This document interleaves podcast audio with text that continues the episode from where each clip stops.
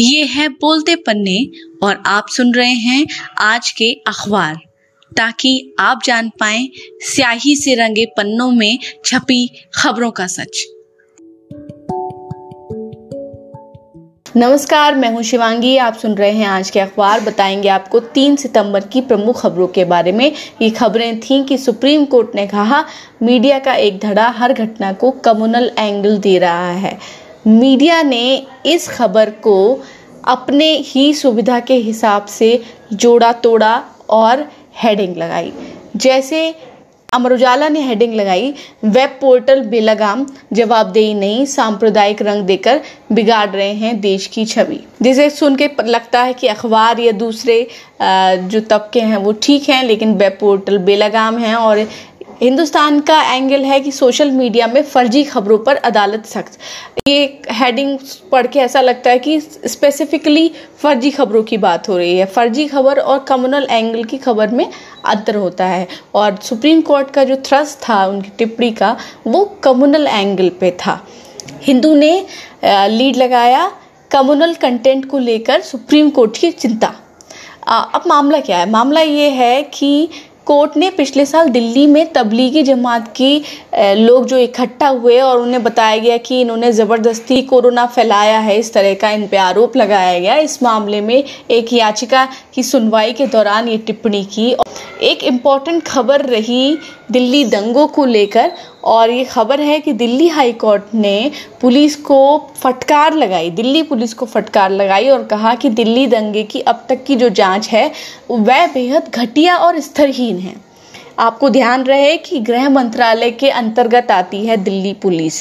साथ ही टिप्पणी में कहा है दिल्ली हाई कोर्ट ने कि जब इतिहास विभाजन के बाद के अब तक के सबसे भीषण सांप्रदायिक दंगों को देखेगा तो इसकी उचित जाँच करने में पुलिस की विफलता लोकतंत्र की प्रहरी को पीड़ा पहुंचाएगी। इस बड़ी टिप्पणी को एनबीटी ने हेडिंग में लिखा और पेज दो पर लीड लगाई। इस खबर को हिंदुस्तान ने दो कॉलम लगाया है पेज एक पर। हेडिंग दी है दिल्ली हिंसा मामले की जाँच, बेहद घटिया। यहाँ ध्यान देने की बात यह है कि इस दंगे को ज़्यादातर अखबार दंगा ना लिखकर हिंसा लिखते हैं, जिसे पढ़कर ऐसा फील जाता है कि ये कोई छोटी मोटी हिंसा का मामला है। आपको याद हो तो 2019 में नागरिकता कानून या CAA के खिलाफ बहुत लंबे समय तक प्रदर्शन चला। शाहीन बाग और तमाम पूरे दे, देश में अलग अलग जगह पर और इसके ही बाद घटनाक्रम में दो धर्मों के बीच ये घटना ये दंगा हुआ जिसमें करीब 50 लोग मारे गए और 700 से ज़्यादा लोग घायल हुए। अमर उजाला ने इस घटना और इस टिप्पणी को बिल्कुल साइडलाइन कर दिया। पेज एक पर उन्होंने जो हेडिंग लगाई है, वो हेडिंग है कि एक घटना पर पुलिस नहीं दर्ज कर सकती पाँच केस असल में जब ये एक मामले की सुनवाई करते हुए दिल्ली हाई कोर्ट ने टिप्पणी की कि आपकी जाँच एकदम स्तरहीन है और टैक्स पेयर्स का जो रुपया लगाया गया अभी तक, वो वो आप कैसे ख़राब कर रहे हैं इतने इम्पोर्टेंट चीज़ में? तो साथ में उन्होंने ये भी पाया उस केस में कि पुलिस ने एक ही अपराध के लिए एक ही व्यक्ति पर चार चार पाँच पाँच केस दर्ज कर रखे हैं। तो जज ने उन केसेस को रद्द कर दिया। ये अपने आप में एक अहम बात तो है लेकिन जो टिप्पणी है असल में लीड उसी को लगाया जाना चाहिए था पर अमर उजाला ने उसको आ, अंदर के पेज पे लगाया है। अलगाववादी नेता गिलानी की मौत के बाद उनके शव को दो सितंबर को सुपुर्द खाक किया गया। इनकी एक रात पहले मौत हो गई थी। इस घटना के बाद इंटरनेट पूरी तरह से घाटी में बंद था। दूसरी ओर पाकिस्तान, जो कि इन्हें अपने यहाँ का सर्वोच्च नागरिक पुरस्कार दे चुका है, उसने एक दिन का राष्ट्रीय शोक मनाया। तो इस सारे टेंस माहौल के बीच में इनकी सुबह सुबह जब इन्हें सुपुर्द खाक कर दिया गया, इस घटना को बहुत ही अहमियत देकर देखा जा रहा था कि आगे क्या होगा, लेकिन हिंदी के किसी भी अखबार ने इस खबर को आज नहीं लगाया। इंडियन एक्सप्रेस ने खबर दी है कि गिलानी के छोटे बेटे का आरोप है कि पुलिस ने जबरन उनकी डेड बॉडी को अपने कब्जे में ले लिया और खुद ही उनका अंतिम संस्कार कर दिया। अंतिम संस्कार मतलब उन्हें सुपुर्द खाक कर दिया। और इनके बेटे का कहना है कि जो लास्ट रिचुअल होते हैं, जिसमें शव को लास्ट बाथ या नहलाया जाता है वो तक उन्हें, उनका नहीं करने दिया गया और किसी से नहीं मिलने दिया गया। बाद में उनकी कब्र को जब सुबह हो गई, तब जाके देखने दिया गया।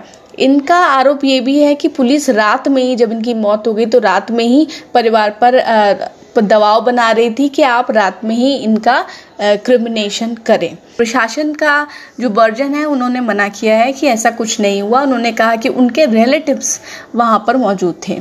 इंडियन एक्सप्रेस ने जो लीड लगाई है, वो बहुत अलग है कि महाराष्ट्र के पूर्व गृह मंत्री अनिल देशमुख के वकील सीबीआई ने डागा को 1 सितंबर की रात मुंबई से गिरफ़्तार किया। सीबीआई का कहना है कि अनिल देशमुख के वकील सीबीआई की जो जाँच रिपोर्ट है, उसको लीक करने का उन्होंने काम किया, उन्होंने स्थानीय पुलिस को ब्राइब किया और उसके बाद वहाँ से वो रिपोर्ट निकलवाई। तो एक तरह से एक और तनातनी बीजेपी के बीच, केंद्र की बीजेपी सरकार और महाराष्ट्र सेना की सरकार के बीच एक और तनातनी आ गई है। केंद्र सरकार ने कहा है कि दूसरी लहर अभी खत्म नहीं हुई है। और साथ में ये निर्देश दिया है, सलाह दी है कि त्योहारों में लोग लापरवाही ना बरतें।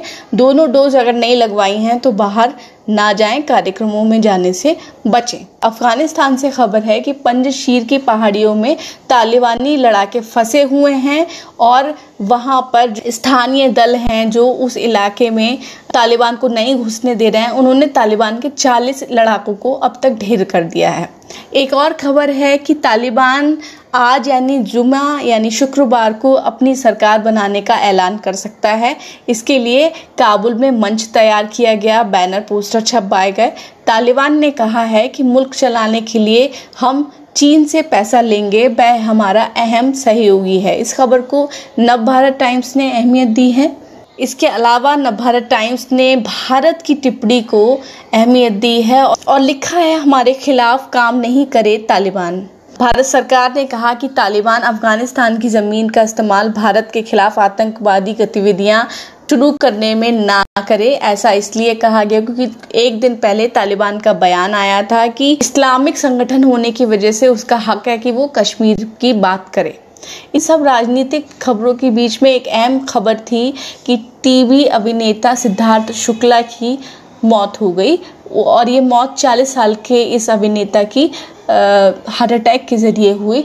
ये बालिका बद्धू सीरियल के एक प्रमुख लीड थे।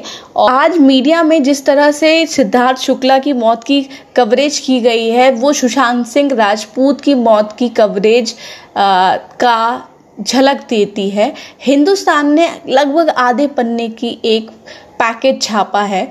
और लगभग सारे अखबारों ने जो जो मेन स्ट्रीम के अखबार हैं उन्होंने हिंदु, हिंदुस्तान टाइम्स ने भी किया हुआ है, अमर उजाला ने भी खबर दी है एनबीटी में ये खबर मुझे नहीं दिखी, चैनलों की तर्ज पर, वेबसाइटों की तर्ज पर और टीवी चैनलों की तर्ज पर ये खबर को बड़ा छापा गया है। तो ये हैं प्रमुख प्रमुख खबरें बहुत बहुत शुक्रिया।